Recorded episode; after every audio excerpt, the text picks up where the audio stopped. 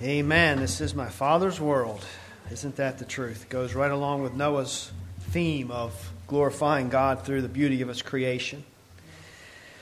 Well, it's good to see everybody here this morning. It is a, a unusually warm day, unusually warm weekend. You know, you're cold one second and sweating the next. But I'll take it. Better than the cold weather. I'll take the don't have to burn wood and heat the house for a little while longer. It's fine with me. I enjoy it. I want to, before we launch into our passage today, as we continue our covenant class series, we're going to be in 1 Timothy 3 if you want to be turning there. But I just want to thank everybody um, for their service for yesterday's workday. We had a really good turnout and a, a lot of work got done. And um, what was accomplished, I'm always impressed. It's like more, more and more people as they come out each year have better equipment. And we had like really nice leaf blowers. There's about five or six, eight or ten of them going around on the property where we used to be confined to one or two. And, and we have tree trimmers and all this. So uh, bless you guys for all the equipment that you are accumulating. And thank you for using it um, on behalf of taking care of the, the grounds appreciate Mark um, spearheading that as well. Great job. Also, as you can see in the bulletin, we have our Thanksgiving share service coming up. And that's an opportunity for you to give a testimony of what God's doing in your life, a, a way to give Him thanks. Um, it is not something we have to do, it's something we, we get to do. And we want to promote here at New Covenant Fellowship a community of gratitude. So we want to be people that are, are ready to praise God, people that are aware of what God is doing in our lives. That is praiseworthy. And so I know that we have prayer and, prayer and praise requests every Sunday, but this is a dedicated service. It's an opportunity for you, the body of Christ, to edify each other. Remember, we exalt God and edify the saints and evangelize the lost, but to edify each other by sharing what God is doing in your life. So please let me know if um, you have something that you would like to share. Uh, I need se- several uh, short winded people or a few long winded people. Whatever God provides, we'll take it.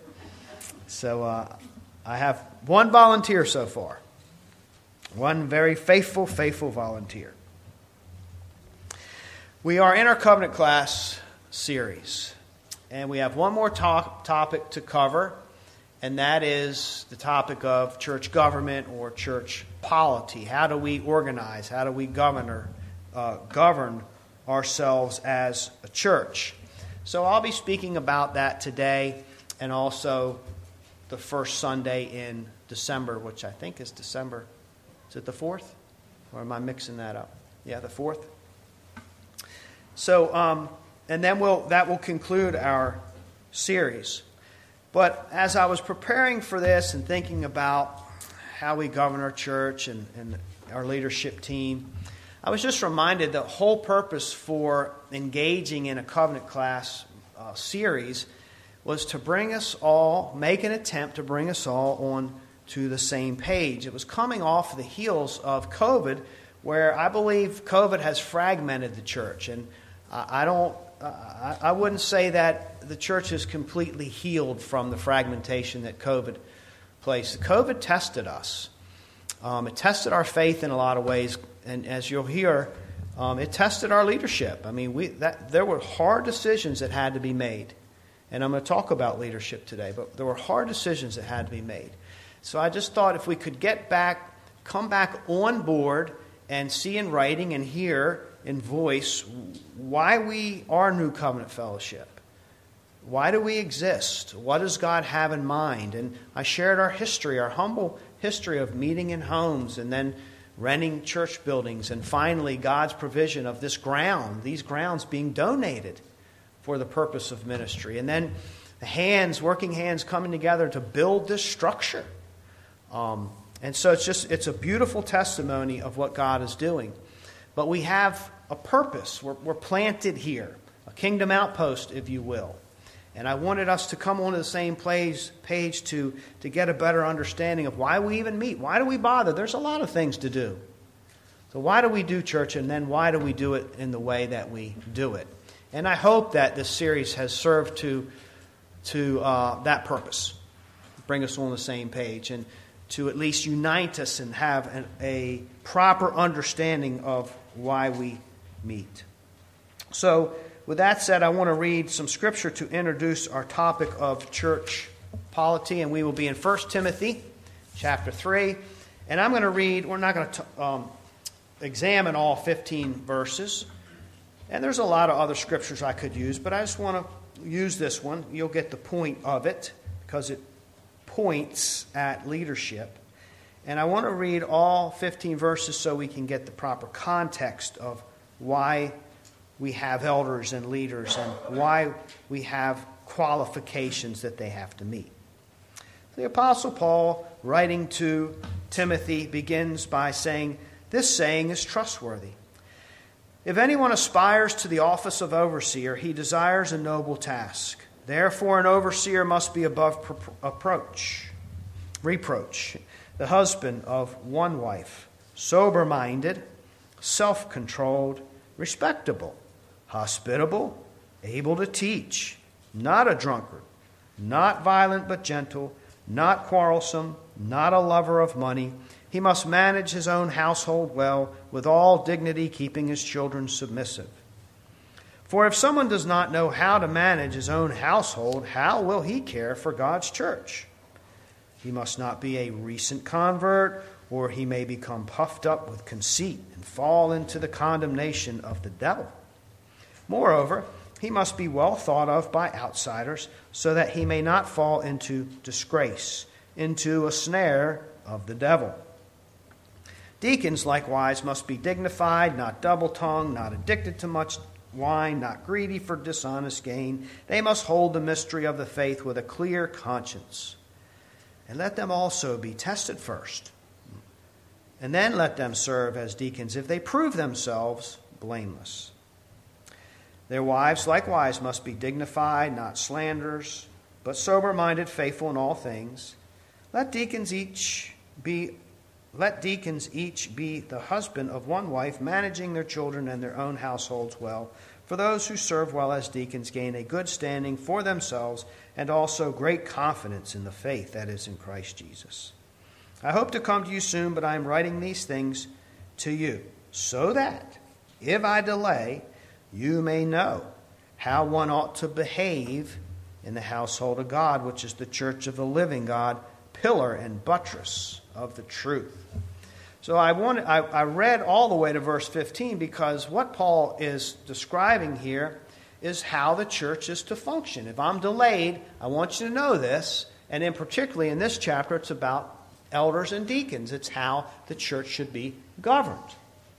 And I'm not going to get into the qualifications and the identifications of elders and deacons today, uh, all these high and lofty characteristics, so you can be at ease until next month uh, as I describe those. But I think it's important for us to see that leadership is, is important to God.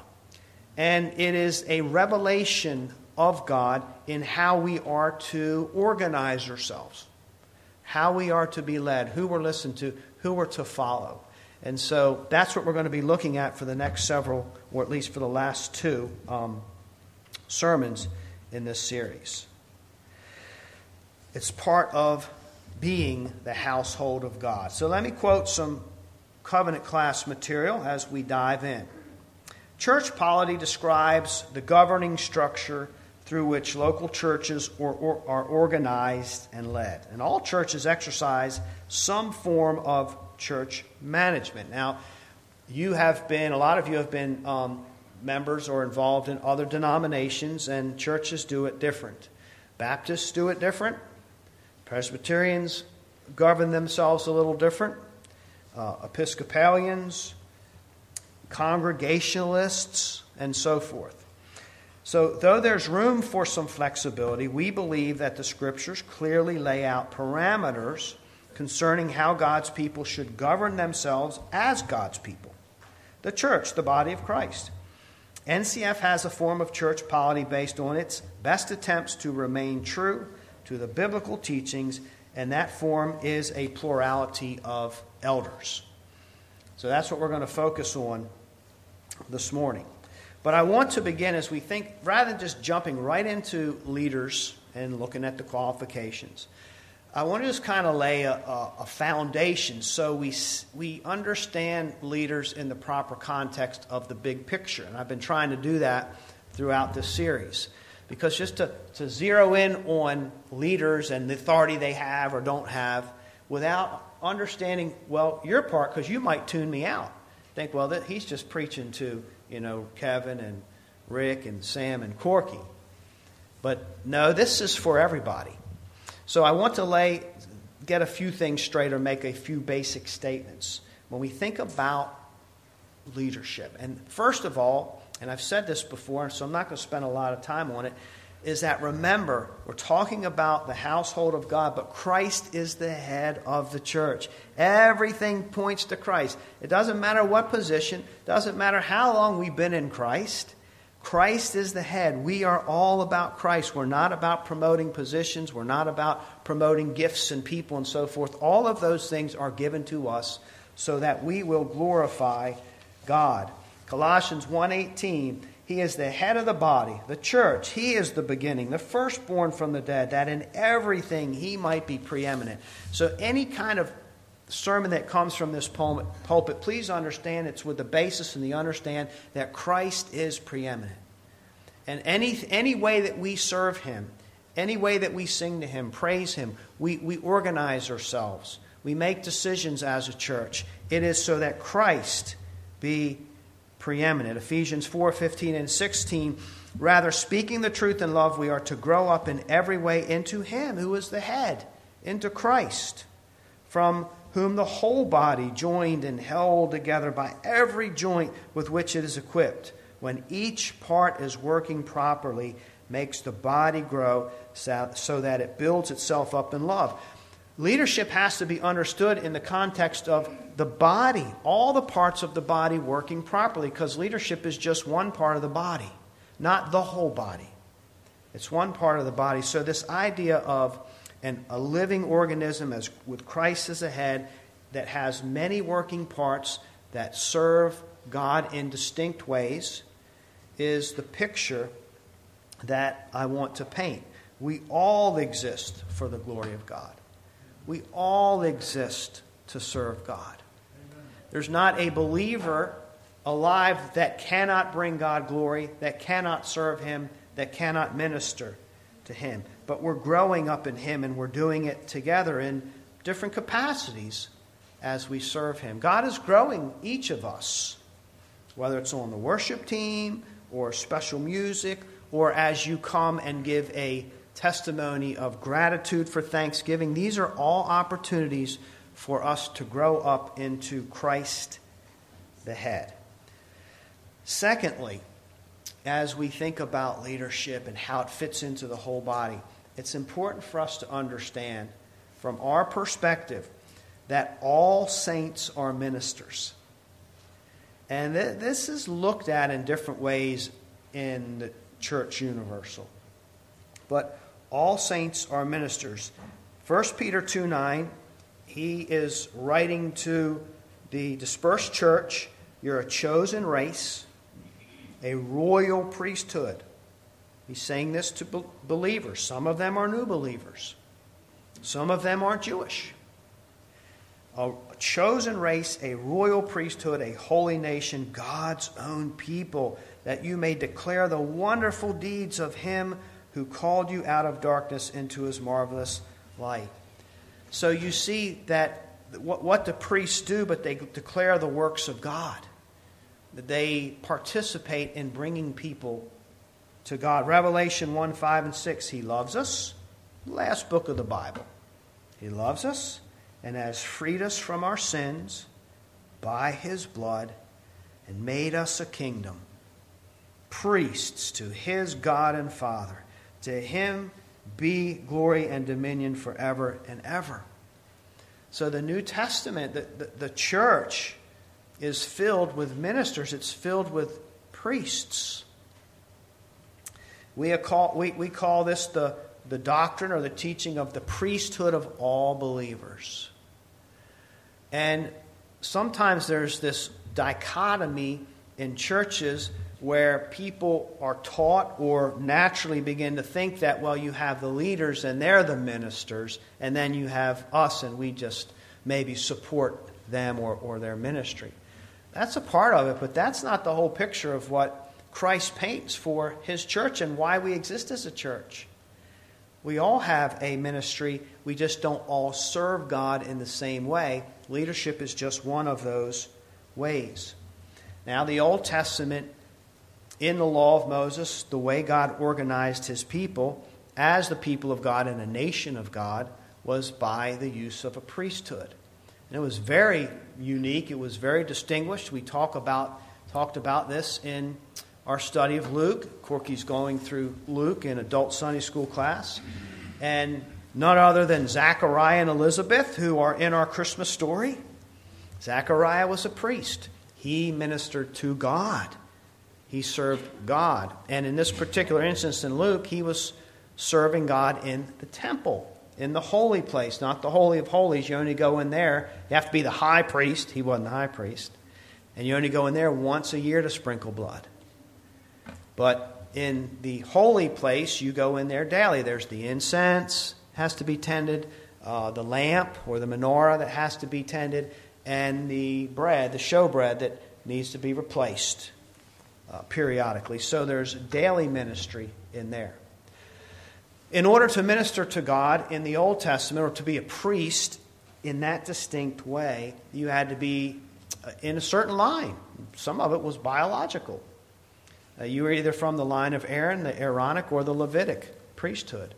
So there were a lot of stipulations, but this is how God chose to organize, manage, and minister to his people and the way that they could come and minister to him. So commoners would bring their sacrifices to the priests and they would go through the rituals and offer them to God.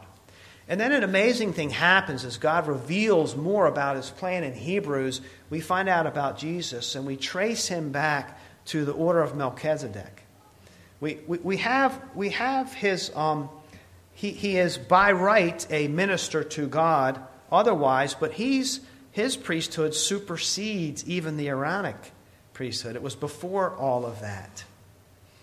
And Christ fulfilled all of the duties of the Old Testament priests, all the symbolism that God used to teach his people about the one to come. The one that will come, and that sacrifice will be so grand and so pleasing to God. There are no sacrifices necessary from this point on, and that's Christ. And so he has established the priesthood of believers. All of his followers are ministers to God. And he has a plan for us. Peter tells us that we would declare his excellencies. That's one of the ways that we serve God. Uh, we've been in 2 Corinthians. Actually, there's only one more sermon in 2 Corinthians to go. We're winding everything down this year. And one of the themes in that entire book, 2 Corinthians chapter um, 5, 18, Paul calls our ministry, and he's talking to this church with a lot of problems, the Corinthian church. They did not have their act together. And he tells them that all this is from God who through Christ reconciled us to himself and gave us the ministry of reconciliation. And the priests in the Old Testament kind of brought man to God and, and God to man. They were mediators. We have one mediator, Jesus Christ. He brings us. You, you only get to God through Christ. I love the way Scripture makes that so plain and clear because it just cuts through all the false religions. It says, no, there is a God, but if you want to really know Him, you can only get to Him through Christ. So, in this sense, every believer is in some way a minister, a priest. We have access to God, everybody, access to God through Christ. So if you're saved, consider yourself a, minister, consider yourself a priest in that sense. And matter of fact, in that sense, we're all in full time ministry, right? When do we get to stop ministering? Praising God, declaring God, serving God. We serve Him in our marriages, we serve Him in parenting, we serve Him in our homes, we serve Him in our workplace because we do all to the glory of God. That's a ministry of God. So, at least in that sense, we are all full time ministers. A ministry is just a, a, way to serve, it's a position of servanthood. And then, interestingly, in Ephesians 4 11 through 12, uh, the Apostle Paul, in describing the church in the body of Christ, says he gave apostles, prophets, the evangelists, the shepherds, and teachers. Now, these are all believers. Uh, they are gifted to serve God in a unique way. And, and in what is, why did he give the church these particular people? To equip the saints for the work of the ministry, for the building up the people in the body of Christ. See, our tendency is to think that only the leaders can minister. And yet, Paul's saying, well, actually, the leaders are part of God's plan to equip everybody, the priesthood of believers, to equip everybody to recognize their ministry and fulfill it in Christ. So it's more of a specialized areas that God uses us. We have natural talents, we have spiritual gifts. God gave those to us for a reason, and that reason is to bring Him into everything, to glorify God in every way. So we all share kingdom responsibilities. We all share ministry responsibilities. So it, it, I think this, when we look at leadership in the big picture, you don't have leaders up on a podium like in this distinct little elite class. We all we're just serving God like like you serve God. We're serving God in the way He's called us. You serve God in the way He has called you. Kingdom responsibilities, kingdom duties are shared by the entire body of Christ. So, understanding that Christ is the head and that all uh, members of his bodies uh, of his body are ministers and servants help us understand the role of leader of leaders. So, third, um, the whole body shares authority. Now, I've never seen this in any teaching, other teachings about books, I mean, about elders and leadership. But I thought it was, it's just interesting, and we need to understand this because a lot of times we think about only the leaders are given authority in the church. And that's only partially true. Leaders are responsible by God to exercise authority that they've been given. But the whole church, God looks at the whole church as a unit. Remember, we're the body of Christ. We, we are a living organism and we, we are working parts that all need to work together. So he doesn't, a lot of times when you, you say the word church, you think of just the pastor and the leaders. The church is everyone. So there is a sense in which we share God given authority, and I want to give you two examples. One of them is the more recent just because we've been in Second Corinthians and the Corinthians were misbehaving, and so the Apostle Paul threatened, I'm bringing down with the authority God has given to me, I'm coming to you, and I will use my authority severely. In other words, no more sin. It's time to repent. If you don't do it on your own, I'm coming. And, uh, and, and church discipline will be involved in this where you may be cast out and put into the hands of the enemy because you're living like an unbeliever. But if you think about the process, what happens first in Matthew when Jesus teaches us about how the church, the kingdom of God, is to function when there's sin in it? When the purity of the church is compromised, when Christ's witness is compromised, who is on the front lines? Not the leaders. They're the last resort. God has given believers, fellow brothers and sisters, when we see a sin, to confront it. We have that authority. They go first. First, you go in private. Then you take a few witnesses for, with you. The last resort are the leaders. Then take it to the church, even the church, he says. But by this time, now you're talking about the leaders of the church. Because you, you, because you go to that one, that one unit that represents the rest of the church that serves them in that way. So not only does it begin with the individual, but it also ends with the church as a unit because what when you bring these issues to leaders, we analyze the situation, remember it has to be more than, has to be at least two witnesses to substantiate it. And then we say, yes, this is a sin of the level of church discipline. And then what do leaders do? It comes back to the whole church. So, church, discipline isn't just a decision of the leaders, it's a decision of the whole church based on uh, knowing and understanding Scripture. The whole church says, yes, based on what Scripture says, this is what we need to do. And it requires the whole church to enforce it. It's not just the leaders. So, in that way, the whole God looks at the church as a functioning unit, and we're all serving Him in the way we can.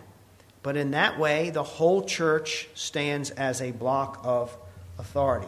Let me give you another example that's maybe even clear. When we're talking about leaders in our covenant class material, it states this I'm quoting elders called by God and appointed by man. It is our belief, I'm quoting, it is our belief that elders are called by God and ordained by the church. God prepares and the church confirms. Acts 20 28. Pay careful attention to yourselves and to all the flock in which the Holy Spirit has made you overseers to care for the church of God, which he obtained with his own blood. So, when we talk about how God chooses to govern the church, one of the things that He is at work, actively at work in, is calling His chosen vessels to serve Him in this particular capacity. The Holy Spirit is at work. And so we often hear terms. Every elder that ever served in this church would say to you, At that time, I was called by God. And I can tell you that the main conviction that keeps leaders going in a task that is not often that is often hard. And you're sometimes you're tempted to think why am i doing this? It is it is unequivocally because they feel called by god. You can't abandon your post when you feel called by god because the holy spirit has done that work in you. And elders that have moved on it's because usually what they say is, I feel released from God's calling. It's not what happened in the church, it's what's happening on a level of divinity. So we have that aspect and that activity of the Holy Spirit working in individuals, preparing, training, and we are to be on the lookout for that as well. However, in addition to the subjective calling, the work of the Spirit in the inner heart and mind of a person, there's something else interesting that takes place. Because in order for God's called man to be put in that position, the church has to confirm it. The church plays a role of kind of thumbs up, thumbs down, if you will, a role of authority. Because God has established the church, and we just read the passage. We are all able to look at what God's word says. It's not Gnostic, it's not secret, it's not knowledge of just the few. It's everybody has access to these qualifications, and it's objective, it's not subjective. So, with your access to these qualifications, you can look at God's word and look at the characteristics that the Holy Spirit, God's saying this is what He'll do in a, in a person, that is to serve Him in a certain way. And you can see if they fit or not with individuals who may be already be in leadership and shouldn't be, or individuals who are saying, I, I think God's calling me to serve Him in a leadership capacity. So you have the work of God, but it's confirmed by the church. It's, it's you. It's confirmed by you. So, that's how much authority God has placed in you. You need to know Scripture. You need to know the difference between good leaders and bad leaders. You need to know and be able to and, and be in commune, communion with God to the extent where if the church presents potential leaders, that you have you know Scripture and you've observed them the point where you can say yea or nay. I agree with this or I do not agree with it because the church confirms leaders.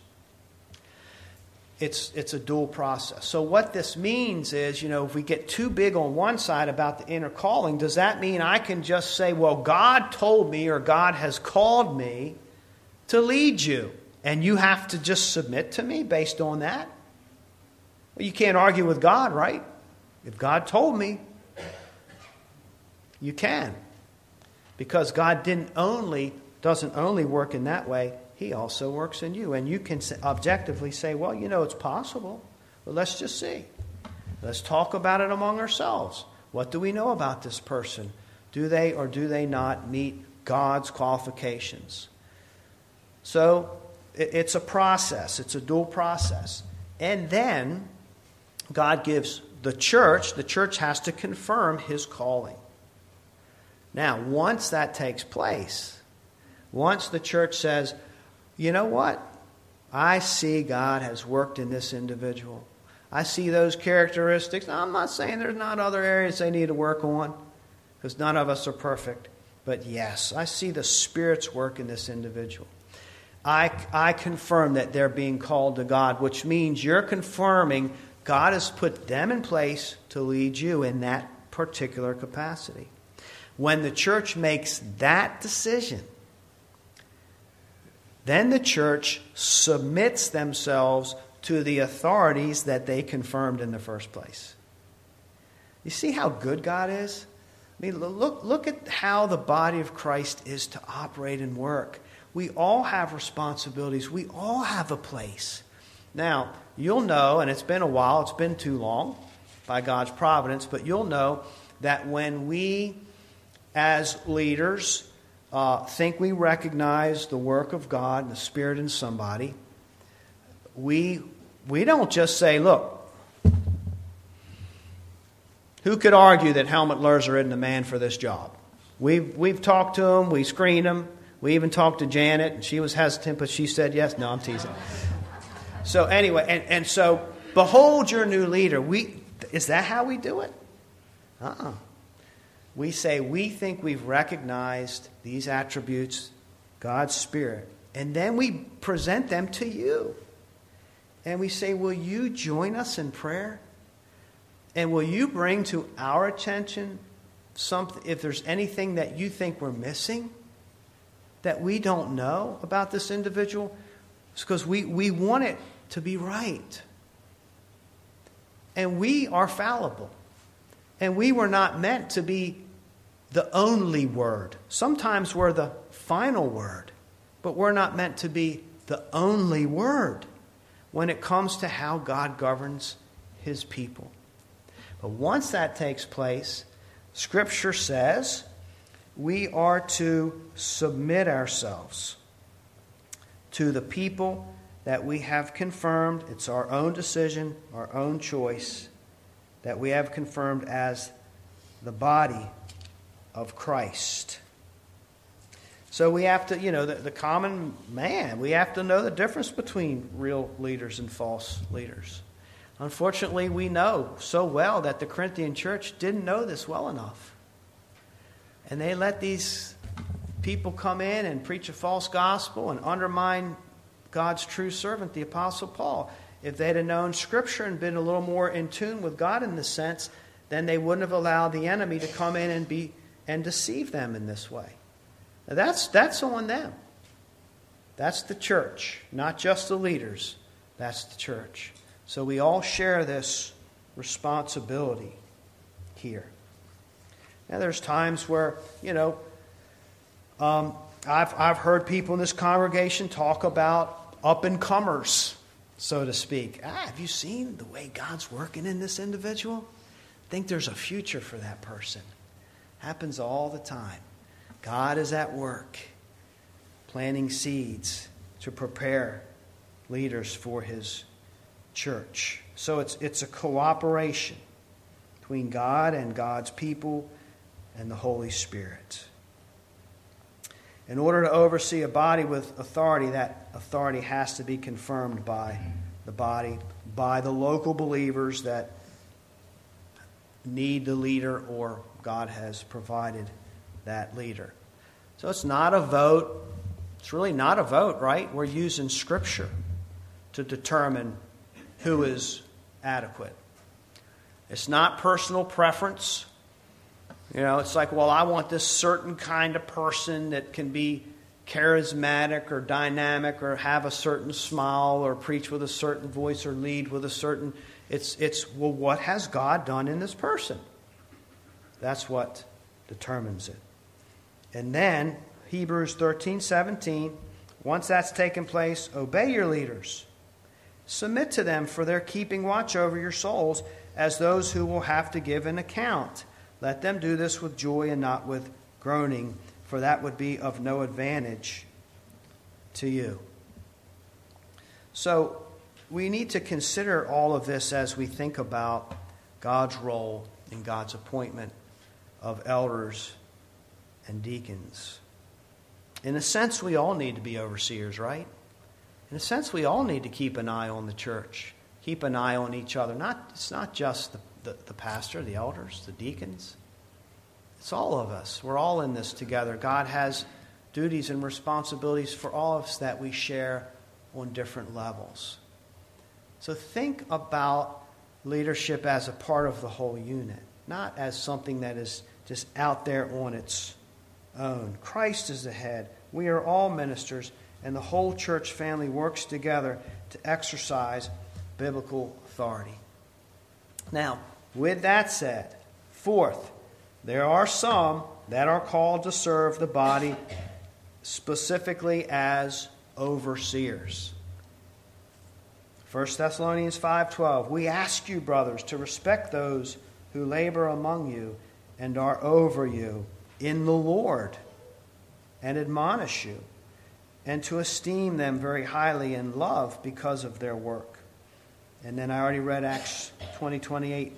Pay careful attention to yourselves and to all the flock in which the Holy Spirit has made you overseers to care for the church of God, which he obtained with his Son by his blood. So, church leadership isn't a human idea. God did not bring Christ to save souls and establish churches and then leave those churches on their own to figure it out and hammer it out. He actually gave us specifications and, and a means or a path to follow. And that path is the church is to be led by elders. And it is a plurality of elders. When you read the New Testament, you see that this was the common way to establish churches. As far as I know, as far as I can, can see in Scripture, that every church that the apostle, apostles ever founded or started, they were exhorted to appoint elders. It's plural, always plural. Appoint elders in this church, in this town, the church in this city, the churches in this city. Appoint elders, appoint men that meet these qualifications. Acts 14:23. And when they had appointed elders for them in every church, with prayer and fasting they committed them to the Lord in whom they had believed. Jerusalem, the church of Jerusalem had elders. We know church of Antioch, we know the Corinthian church, Ephesus, Crete, all of these and all the churches in the disper- dispersion, all the churches, the Roman Empire was a huge empire and there were churches planted without it and they all were told, and they obeyed this, they appointed elders. Pontus, Galatia, Cappadocia, Asia, Bithynia, Miletus, Acts 20, 17, from Miletus, Paul sent to Ephesus and called to him the elders of the church. Titus 1 5. This is why I, Paul, left you in Crete, that you might amend what was defective and appoint elders in every town as I directed you. So a plurality of elderships is the is God's plan or revealed plan for how his redeemed people, his body is to be shepherded, governed, and led. Now the word elder can is, is interpreted in different ways, and you've heard it in different ways. It can it's also translated bishop, overseer, pastor. So it covers, covers a lot of territory depending on they, how they functioned. But I think it's impossible to not conclude, in my opinion, that when if you're going to study church leadership, you're going to find that it is a plurality of elders that God has established that are to lead the church. So let me quote covenant class material. As the gospel spread, New Testament churches were formed, and leaders, both deacons and elders, were appointed to lead and serve the church. From the very beginning, the leadership was plural, with the, with the exception of the apostles Paul and Peter referring to their office in the singular. All other mentions of leadership, elder, pastor, overseer, and shepherd, are plural. That's why when you read the covenant class material, you now know why we call ourselves a plurality of leadership. It is an attempt to be honor God and to be obedient with his holy word. It reflects plurality, reflects the diversity that God has in mind in the body of Christ. It creates a multitude of counselors that Proverbs encourages us to do. It balances the responsibilities and authority of leaders, protecting both church and elder, and it provides accountability of life and doctrine that we talked about in 1 Timothy. So, you see that. Now, one more question, and then we close. Because the question I have is okay, if that's what Scripture teaches, what does that look like in a church? Like, what does plurality of elders means mean? Because how do you make decisions in real life in real time? It, does that mean all of you are in charge and no one person is in charge?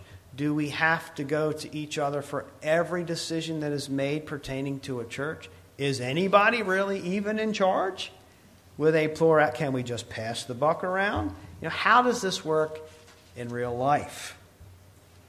Well, again, from our covenant class, basically, when you, when you see the plurality of eldership functioning, you will commonly see one elder functioning over the others, one elder that has been given by the other leaders, um, elders or deacons. This position, we would know of it as pastor, senior pastor, whatever, as this is the one who leads us. God has called this particular person. You can look at it as headship.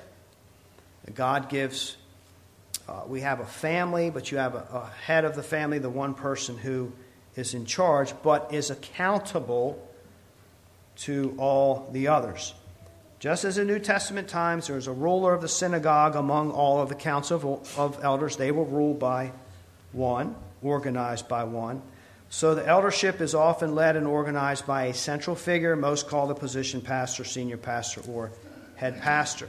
This individual serves in this unique role with, within the leadership, just as in the examples of headship mentioned. The role complements and contributes to the common purpose of the leadership team. So, as we function on a practical purpose, we don't make any major decisions without consulting each other. And right now, we have uh, deacons that are very mature and are qualified to serve as elders, but are not in that season. So we also utilize the wisdom that they bring to the, the table here, this, this leadership. We meet together. And uh, when it's matters of the church, we all put our heads together, we put our prayers together to make decisions. But I organize the meetings. And they, they have, within this, there's spheres of authority and operation that we kind of function in based on how God has gifted us. So Corky has certain responsibilities, Sam has certain responsibilities, Rick and Kevin have certain responsibilities. And we glean from each other's giftings that God has built in us. That we don't make any plurality of leadership means we don't make any major decisions unless we've been given the authority to do that. So each leader has certain authorities, uh, authority to make decisions, because the, the plurality of eldership has given them that sphere of authority. So I don't have to uh, call Corky and Sam. Say, can I um, can I buy more printer paper? We're out. they, that's under a certain management. Actually, Michelle would do that. But you, so you see, it's, it's spheres, but we're all equally accountable to each other. But in real life, that's how we function. They've entrusted certain things to me. If I'm the one that's going to preach God's word, they're trusting me to seek Him for what, what book of the Bible to go to. So they've, we, entrust things to each other that enables us to function harmoniously and peacefully. I have uh, been a pastor for 20 years now, and um, so different leaders have come and gone. And I have, uh, I just want you to know that you have been well served by the leaders that the Lord has, has placed over you and the leaders that you confirmed as the body of Christ. Yes, God is working in these individuals. Uh, the, the guys that have served you as deacons and elders now and in the past have hearts for God they loved you truly, and they were called by God, and they stuck to that commitment until the Lord released them. And that's an honorable thing. In our eldership there and deaconship, in our meetings, there is, in my opinion, incredible trust and respect among these guys. It's, it's amazing to be a part of that. There is, we're so blessed with humility in our, there, there's not this vying for power. And if you read these qualifications, there shouldn't be. But it's, uh, I am blessed to be able to have meetings that's, they're not all anxious, and you don't go home, at least I don't, maybe, hope they don't, but go home all anxious. Like, oh, we're, we're, it's, the, it's division, it's what we find out in the world. There's enough humility and love for God where we are able, by God's grace, to avoid that and concentrate on the main thing and keep the main things the main thing. I am so grateful for God's provision of the elders and deacons that he has raised up in our church. And next time I talk about this topic, I'm going to come down a little bit heavier on those that are not yet raised up, while honoring those who have served us. Because the passage begins by saying that it is a noble thing. It is a noble thing for one to desire or aspire to this. So, my question is among those that are qualified or those that meet any kind of stipulations for New Testament service, whatever that might look like, where is your aspiration? If God says from heaven, it's noble, it's good, it's pleasing to me that you aspire to grow up in Christ, that you aspire to take responsibility, that you aspire to find your place in the sight of God to serve your fellow man. Where is that aspiration? Do we have that in our church at New Covenant Fellowship? May God bless the preaching of the word, and I look forward to continuing to praise Him and breaking bread together.